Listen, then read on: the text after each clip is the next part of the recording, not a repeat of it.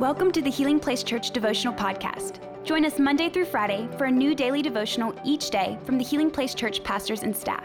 We hope this podcast will help you grow in your faith and will be a blessing and a resource to you as you pursue God daily.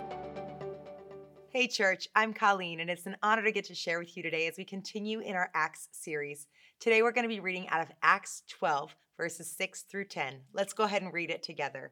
It says this: "The night before Peter was placed on trial, he was asleep, fastened with two chains between two soldiers. Others stood guard at the prison gate. Suddenly there was a bright light in the cell, and an angel of the Lord stood before Peter. The angel struck him on the side to awaken him and said, 'Quick, get up!' And the chains fell off his wrists. Then the angel told him, 'Get dressed and put on your sandals.' And he did. 'Now put on your coat and follow me,' the angel ordered. So Peter left the cell following the angel. But all the time he thought it was a vision. He didn't realize it was actually happening. They passed the first and second guard posts and came to the iron gate leading to the city, and this opened for them all by itself. So they passed through and started walking down the street, and then the angel suddenly left him." I had some thoughts about this, so let's take it verse by verse and stop at these marker points. It says first, the night before. I just think about this, how sometimes our freedom, our chains breaking, they don't happen when we want them to, not on our timeline. It wasn't weeks ahead of time, but this was the night before Peter was about to go on trial, in the final hours. You know, God's timing is perfect. It always feels a little bit late to me in my anxiety and worry, but Peter was not worried. He trusted God. And we knew that because it says that he was asleep. He wasn't worried. He wasn't anxious. He wasn't up all night figuring out his escape route. He trusted God regardless of the outcome. You see, church, we believe that faith is an outlook, not based on an outcome. He wasn't worrying about tomorrow. He wasn't worrying about things that were outside of his control. Peter trusted God no matter what. And we continue on in verse seven. It says, suddenly, you know, things happen when we least expect them. Suddenly, things in your life can change suddenly, instantly, without ever expecting them. And it continues and says, the angel struck him on the side to awake him. I love that, because sometimes God just has to slap us upside the head sometimes and say, wake up, be aware, open your eyes. He had to get his attention.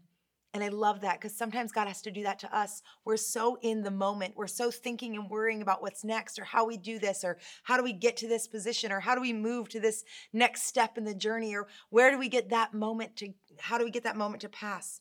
But instead, Peter was sleeping, and the angel said, wake up, get up, quick. You see that it says, quick, get up. And then the chains fell off.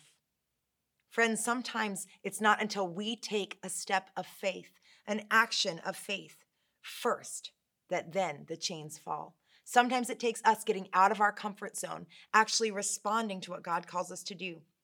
And I love this. The angel has specific steps, and he doesn't give them to him all at once. He gives three steps: get up, and then the chains fell; get dressed, and put on your sandals. So Peter did. Now put on your coat and follow me. You see, life is about God's command and our response in obedience. Can we just one step at a time follow what God has told us to do? You know, God won't give us more until we're obedient in what we have right now. What's the last thing God told you to do? Now go and do that, and then he will give you the next step, right? So it says, get up, get dressed, put on your sandals. Now put on your coat and follow me. It's God's command and our response. And then continue on, it says in verse nine, so Peter left the cell following the angel. He didn't lead the way or tell the angel his what he wanted to do is, or his opinions or how he thought the best route would be. He didn't even stop and ask questions. Sometimes we can get so caught up in our ways or our will or how we want it to be done and have conversations with God when really we just need to keep our mouth shut and our feet moving. You know, I think about my daughters. Sometimes I'll ask them to go somewhere and I'll tell them, hey, get up, get dressed, let's go. And they'll ask me all these questions. Why? Where are we going? What time do we have to be there? Do we have to be there this early? When? What do I need to bring? Do I have to have my water bottle or snacks? Can I bring my blanket with me? That in some point I say, just do what I'm asking you to do. We will take care of the details. But how can we be the same way with God sometimes? When he asks us to do something, when he commands us to go, and we have all these questions or conditions, or what if this happens, or will I need this to be prepared, or how, how soon is it going to happen, or how soon will your promises come true, or what's the next step after that? When God just says, listen to my word, listen and obey, and he will take care of all the how, all the details. But this is my very favorite line in verse nine. It says, he didn't realize it was actually happening. That's a big one. That's an underline in bold, because sometimes the moments in our life that God has promised us happen just as we walk step by step, day by day, faithfully following his lead. You see, Peter didn't even notice his freedom was happening. He didn't even notice that he was walking towards freedom. He was just following the angel step by step, moment by moment, command by command. And God calls us to do the same things. And maybe we look back and we realize later on that it happened, that everything God promised happened. But as we're doing it, we won't notice, because we are just being obedient to what God has placed in our hand. And he's being faithful to fulfill the dreams in our hearts. It's that journey that as we walk towards our freedom, we just let the chains fall and the guards down. I love this one as well. In verse ten, it says, this opened for them all by itself. You know, church, we don't have to force or frustrate the will of God. We don't have to make things happen. We don't have to go and unlock and open the doors ourselves. God's promise says that doors will be opened by God that no man can shut. And God will shut doors that no man can open. He will do things that exceed what we could ask, think, or imagine. He will make it happen for us. We don't have to force or frustrate it. The doors will open all by itself. And then suddenly, the angel left. Now what? What is God going to do? Where did he go? And sometimes we can see that happen, where God brings us to a place of freedom, and then we just see, oh, maybe I haven't heard from God. How do I know what's next? Has he left me? But no. Go on to read what Peter does when he realizes his freedom. He goes to his community.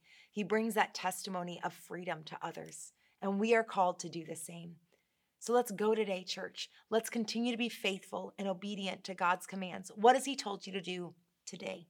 Let's be faithful to that.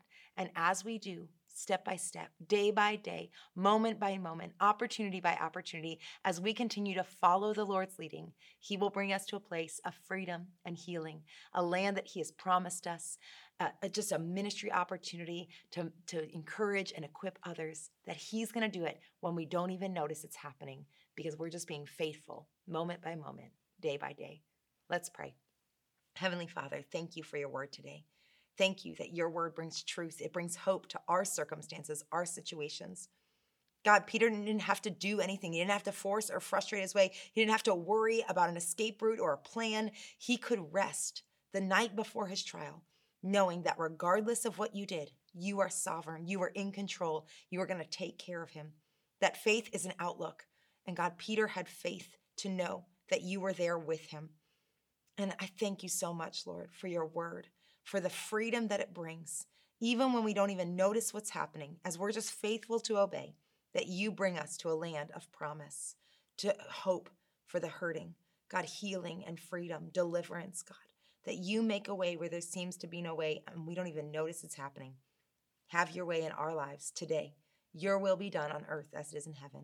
We trust you, Lord, and we praise you through it all. In Jesus' name, amen. Have a great day, church. Thank you for listening. Take a moment to subscribe so you don't miss any of the daily devotionals, and be sure to share with your friends. For more information about H P C, visit healing place church dot org.